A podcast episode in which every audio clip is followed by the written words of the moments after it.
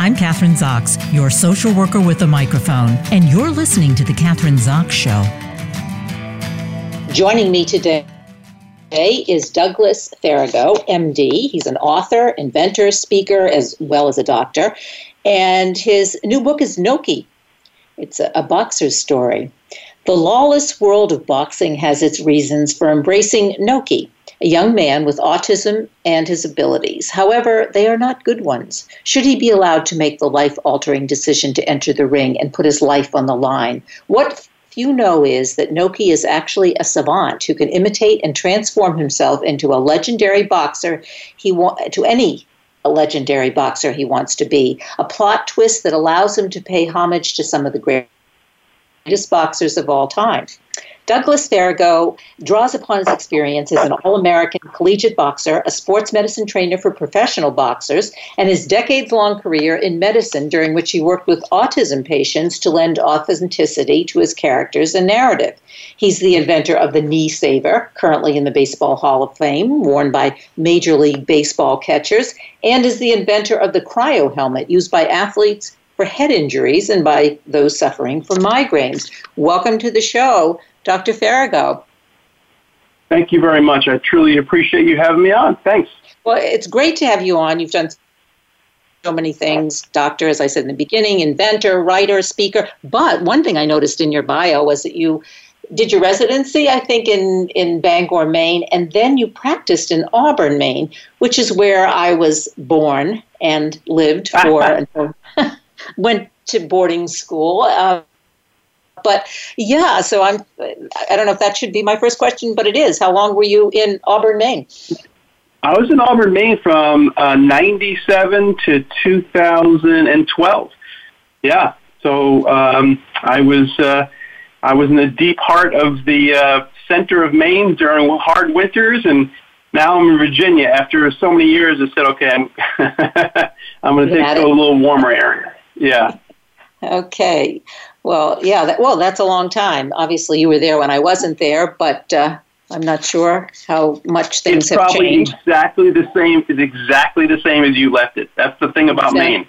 It, it doesn't Yeah, Maine change. stays the same. The population stays the same, about a million people. Yeah. You know, fluctuates a little bit, but usually it's mostly the same. So, okay, this book. I mean, Noki. I mean, it's really a unique kind of a story, right? Um, so, how did you get interested? That, that's my first question about the book. How did you get interested in like boxing and you know you're combining this autism and tell us the story. Well, I think you write what you know about what your life experiences are. And so, you know, my brother was a professional fighter in the 80s, um, um, top 10 middleweight. Uh, I used to work for professional fighters in Houston, where actually this book is based for many years in sports medicine, um, nutrition, exercise. When I had a failed attempt at boxing and realized I got hit too much, I didn't like it. And so um, I definitely know I was all over the world uh, for championship fights. I know the underbelly and the dark side of the sport, which is an unregulated um, mess, and that continues today. And so that dark underbelly, I, I definitely has always stayed with me. I've tr- tried to do things to help it. My brother actually has a retirement uh, uh, society to help retired boxers, but I just know how bad it, it treats people. And then you marry that with um, you know, my favorite patient in, as a family doctor was those with, especially kids with autism. There's just a connection I've always had with them. Uh, I I don't know what that is or why that is. And so this story kind of bubbled up through that because we have now two autistic MMA fighters. So, and there is question whether there's fighters with autism because it's a spectrum or boxes with autism, whether it's a spectrum. So we really don't know. And so the, the, the question that came to my mind is, you know, what if someone had autism, but a kind of a more severe on that spectrum? Would we allow that person to box? And w- if we did, the way boxing is, everything's a gimmick. They would use it as a gimmick, and I think that's quite controversial. And that's the kind of pivot point in this book. Yeah, isn't it? And then I, I think you also say, I mean, it's a pivotal point for, uh, I guess, in in the, in the decision making process, as you say, with people with severe autism or even certain Yes. people with other disabilities. So that that's a big topic. I mean, at what point is a person or is able to make good decisions um, about their own life, or do other people have to make those decisions for them?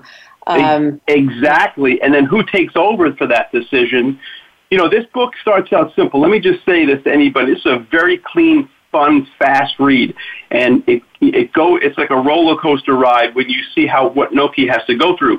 Um, the reviews are really, really incredible on this because it's a really great ending. Uh, I think it'll blow people away. It's fun, but the layers to this thing, I have to have the Easter eggs in the back, which people should not read when they get the book uh, until they're done because there's so many layers and references uh, to this um, that they're, what they're reading is not exactly what they think they're reading.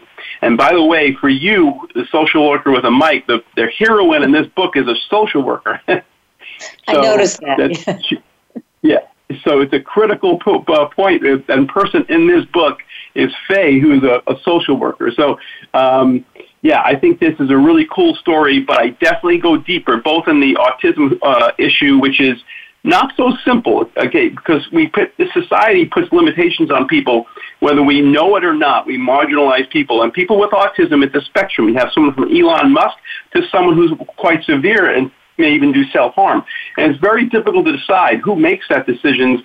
Um, and so that, that was, that's a really important point that I wanted to, to, to, to point, you know, to show. Uh, these people matter and have meaningful lives no matter where they are on that spectrum. So when you meet someone you don't know. And Noki is tough to pinpoint where he really, and, and that's the, what makes the, this more of a fun read. Well, I think, you know, you're talking about autism. I think the same, you know, in the aging population, it's also an issue with elderly people as they begin to age and perhaps, uh, you know, suffer from dementia, but it's not severe dementia. At what point are, do you need, does one need to take over um, and make decisions for them? Um, and it, it is a, it's a real kind of gray area, I think, that applies. Yes. In, yeah. And I, I, don't think, yeah, we don't I have agree. an answer to that. Yeah.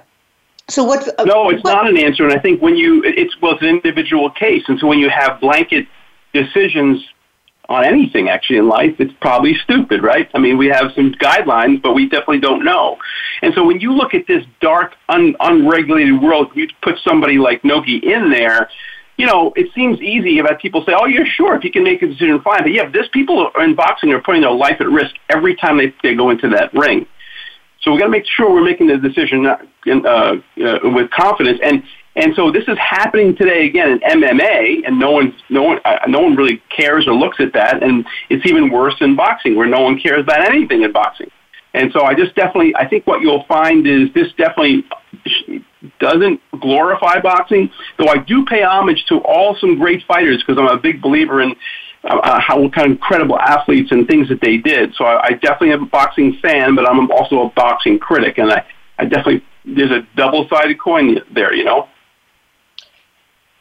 You know, boxing slash medicine to me, it, they seem like a you know a 180 from each other. Like your interests, and here you are, a physician, which is kind of like the opposite of you're healing, you're helping. You know, there's sort of definitive yeah. decisions made, and that's so different than boxing. So, how, like, talk to like, how did you get interested in both?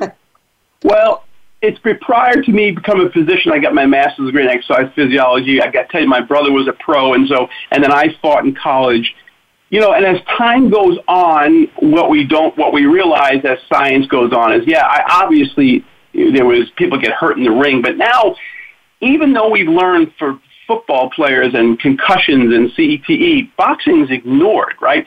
It's an amazing thing. So for me, it's hard now to watch. I can't watch MMA, even though I wrestled in college at University of Virginia and then boxed um, uh, I can't watch it because it's just too brutal for me. So I, I understand your point there. And boxing, when it's a, when it's an art, when it's really done well, Floyd Mayweather, um, you know, and some of these uh, uh, phenomena, uh, um, uh, Lomachenko, these are some great fighters that you can actually. It's, it's like a dance. That's different for me. I can watch that. Uh, but I definitely know that no one cares about their heads, their brains. Um, that's why I actually invented the cryo helmet, which is a cooling helmet that all boxers should wear after sparring and fighting, because we know now there's more and more evidence cooling the head definitely helps after uh, getting hit in the head. So I definitely want to help. Um, I definitely think it should be exposed more, uh, that no one really regulates or watches the sport, and mostly criminal organizations still run this sport. So um, part of me, it, I am caught. It's a like you said, it's a 180. Part of me loves this, the art of, of boxing, and and part of me cringes at some of the things that we just ignore for these people. And putting someone like Noki in that world, someone with autism, should scare the hell out of everybody. And that's that was the, that's the point of this book being an inventor, I want to just go back to what you said. You invented the cryo helmet. I mentioned that in the intro, but it, uh, and I also mentioned because uh, that this was this is for athletes for head injuries, but also those suffering from migraines. How does it help people suffering from migraines? Oh, I'm it's curious. phenomenal. So, so, so about 80% of migraineurs definitely, some people need heat, but about 80, 90% need cooling of the head. And so, in fact, this works so well because it covers forehead, top of the head, and lasts for an hour. It's a specialized ice. It's not this crappy gel that gets warm in 20 minutes. It even cools the carotid arteries, has a neck piece.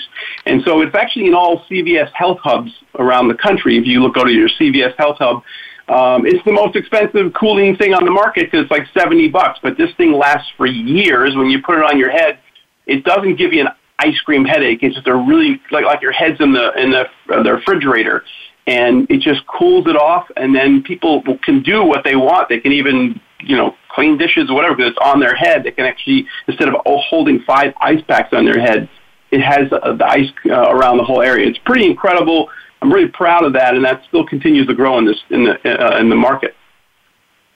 So, how long does that last when you use it? When you use it initially, how long? Like the So the cryo helmet, you re, you refreeze it so it lasts for years as far as the product, which is almost a mistake. The thing's never replaced because it's so well made. but uh, when you put it on, That's not for business. Yeah. No, I know, but it's it, it, there's there's thirty something million migraineurs or migraine sufferers, sufferers. But if you put it on your head, it'll it'll stay on your head, cooling your head for almost an hour, hour even more, which is a, a gel of ten minutes is done. So, okay, now let's go to the knee. I mean, you are the inventor. So the knee yeah. saver. I know a lot of people are getting knee replacements, uh, even in their 40s and 50s. So how does this work? The knee saver. so I, I, uh, I actually had a knee replacement myself. I'm only 56. I had it at 51 because I blew my knee out had, uh, in college wrestling and then had seven knee surgeries. I know the pain of having a, a knee issue, but even after my uh, re, uh, back then after college, I had so much problem squatting. I put a a uh, towel behind between my knee and my my calf and my thigh when I squatted on this towel as I rolled it into a ball. I'm like, I can sit here for hours. And so if you watch Major League Baseball, there's a padding that goes in the back of their shin guard. It's like a, it's like a block, and they can squat and lay, and sit on that. And I I don't get any royalties or money from the knee saver. The patent ran out years ago. It's in the Hall of Fame as the because it's it's it, it changed. Uh, uh, definitely one of the ways new equipment is used. And um, so it definitely there's there's a site called kneesaver.com which I actually put all the research on there. Again, none of that research is sponsored by anybody, and shows how uh, health performance and helps uh, relieve pressure off the knee. All catchers should be wearing it. Unfortunately, baseball, just like boxing, is full of traditional. Uh, crazy coaches who say you can't do anything new, so it's always a battle to change anything with them. But I have evidence upon evidence at kneesaver.com that shows that these kids from on up should be wearing a knee saver uh, to take pressure off their knees. There's no reason they can't be sitting on it. It does not affect their, their game at all. So it's a pretty cool thing. I'm, I'm very proud. Again, I get no money from that anymore. Well, okay, so let's talk about that. You're saying like the coaches don't want to use it. They don't want to change anything because the whole so the whole political it's all about the politics of the game. Each like, politics of of football. Baseball, baseball's like baseball. boxing is old school, old school, old school thinking. Very much old school thinking. And so when you add something new uh, into old school stuff, some type of sports medicine, scientific, you may get some trainers, the athletic trainers, to buy in. And it took me a long time. Um, we still have about a third of Major League Baseball players wearing it, but I find the kids and the college kids are not wearing it as much because um, the, these coaches think, oh, it'll affect you because of the weight. The weight's about a, a, a wear of an extra pair of socks. It's another ounce. Um, and I, again, there's five or six companies making it. I get nothing from it, but it does not affect performance and allows them to rest between pitches. But that's the way baseball and boxing is. You have old school people in there, especially as coaches. Uh, they're not newly trained in some of the scientific evidence, and then what you get is it, it, this information leaks down. So um, I'm actually being uh, someone's talking to me tomorrow about the knee saver on on the show because they they're you know they're still curious about it. It's amazing. So yeah, that's just the way life is sometimes. yeah, uh, true. And when you talk about these old school, but how old are they? I mean, don't they die off and we have a whole new breed? No, I mean 2021. And well, without, we're not going to go into. I mean, it's a weird thing to say, but things sometimes that's called a you know environmental kind of memes just constantly get seep into the next generation. And uh, and baseball just tends to stay conservative as far as like old school mentality, and so does boxing. And so you can go into a boxing gym today and go into a boxing gym from 1940 and see the same crap going on. And so when you when my if you go back to Noki, I definitely there's some cursing in this book. I kind of use like you know asterisks and things like that to yeah. change some of the letters so it's not so ridiculous. But um, I try to not show you right off the bat that when you go into a boxing gym, this is a different world you're in. This is absolute. I don't care if you're in my here in Virginia, New York City, or Houston. You go in a boxing gym, you've you, you've entered another world that you've never could never expect in a million years. It's bizarre. It's the same old old school thinking. Bad people are in there, very bad people, most criminals. It's unbelievable. You are not safe at times. I, I've seen some amazing things, um, and uh, a lot of it I put in this book to, uh, because they're real world examples that I saw or happened to me. Okay, well, share. Tell us at least a couple of the things that you put in the book, like really, yeah, stuff. Well, I wouldn't believe. I'll give one good example that I that I that I put uh, and I use it in a way with Noki in a different way. But I remember being in there when I the um, um, we had very good fighters when Houston Boxing Association back in the 80s. One was Carl the Truth Williams, who was just lost to Larry Holmes for the title on a very controversial split decision. I mean, just an incredible fighter. And um, I remember just being there. Uh, everybody's training and weight boxing is someone sitting on the bag, someone's shadow boxing, maybe someone sparring, and the door opens and this massive guy walks in and says, "You know, I'm the I'm the best. I will beat any M. You know, cursing any uh, uh blank in this place. I mean, out of nowhere, screaming and yelling with an entourage. And we don't know who this person is. And that's how it happens, right? And this happens all the time in gym. They people just it's kind of this mentality of a tribal, you know, alpha. A big guy walks in, so it's actually scary at first when, but but it happens so often you get used to it. So they take this guy and says, "Okay, you want to spar? Here's some gloves. Here's a, a headgear," and they put him in with the guy who just lost the world heavyweight championship will literally beat the crap out of him for uh, about one minute about the first three minutes of a round.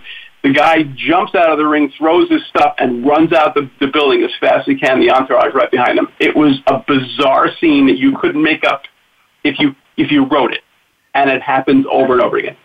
So this is like a man, this is I, I was going to say this is the man's the man's sport. I mean, like uh, although women it's do beyond boxing. man. It's it's well, you know, it's it's uh, you know, many of the, this is tough boxing. These guys come from you know, be clear, they're coming from the ghettos of different parts of the world, especially with their collected youth and boxing associations, as they've gotten better and better. But where they came from, they really had to survive in the streets, had no money, and it was all about being alpha and so forth. And then by you know uh, trial and error, the best ended up where we were in this organization called Houston Boxing Association. But people off the street always think that I'm the toughest guy and I can beat anybody up. And maybe they can in the street, but boxing's a different world when you put that that, that those uh, those pat, that headgear on and those those gloves.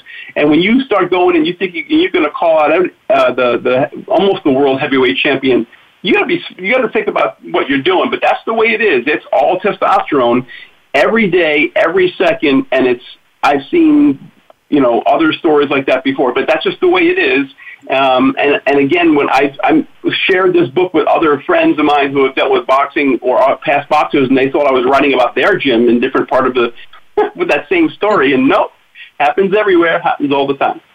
So it's pretty consistent, and boxing comes from the uh, totally different history. You're saying, even though like the I'm saying like macho sport would be football, but that comes from guys who graduate from college, which is a whole different history, right? So that makes it an entirely different it, political game. Absolutely, yeah. and it's more team. It's very much team oriented, right? So uh, college is a, is they definitely you know they definitely have some college football. They have college experience. They're definitely uh, initiated and, and, and taught in a team environment. There's no team in boxing. It's just you. And so when people try to judge one of these guys, uh, you know, uh, as a fighter and how Tyson Fury now and how he talks. Listen, that's how they had to make it. It's just them. And if you sometimes have one or two losses, you're you're over. And most of these people are destitute at the end. So it's all about macho bravada. In fact, that is another piece for Noki that was such a cool idea in because I always thought, and I've been involved in this, right? So I've seen unbelievable um, intimidation factors before the fight at the weigh-in and and then other ways you don't you, you the public doesn't see. So I my best friend fought Mike Tyson in uh, in Scotland, and so I was there for the week in Scotland in the corner actually. And the intimidation factor of just Mike Tyson looking at my, my and right before the fight started, my buddy Lou, and then Mike Tyson looked at me, and I almost lost bowel control. Okay, so um, it's very intimidating. So, mm, what if I always thought is what if who would who's the one type of personality would never be intimidated because they could not get social cues, and that would be someone with autism. So, someone without anybody ability to catch any social cues. Someone with autism, that's actually now a benefit to them. It would actually reverse and actually scare the person trying to intimidate them. And that's what Noki does. You can't intimidate Noki. He doesn't pick up these clues. Uh, so I thought that was a cool thing in this book as well.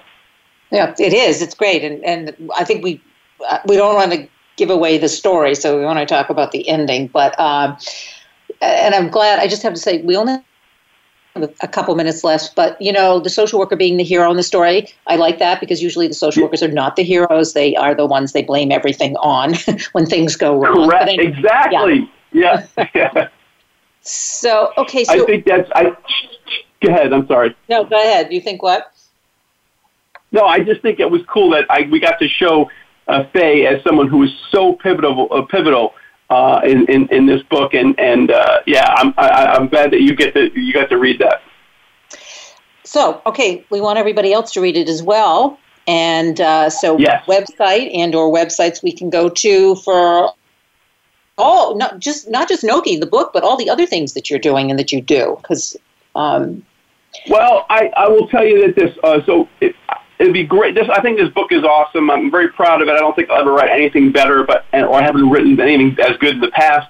If you just go to Amazon on the books, look at Noki N O K I, it'll be there. If you go to want to see more about the story, uh, it's uh, Let Noki Box L E T N O K I Box dot com.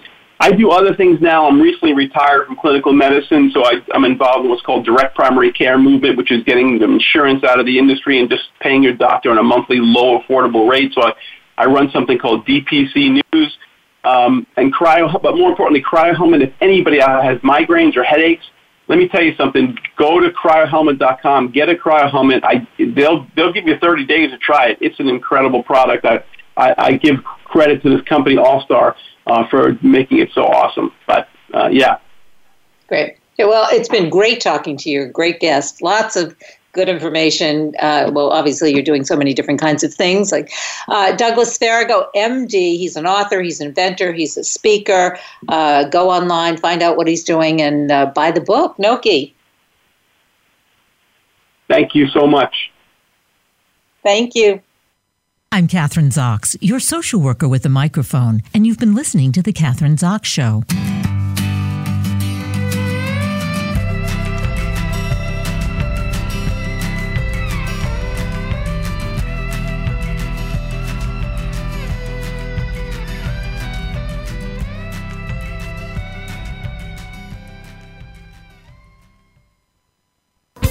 Thanks again for listening to the preceding program brought to you on the Voice America Variety Channel.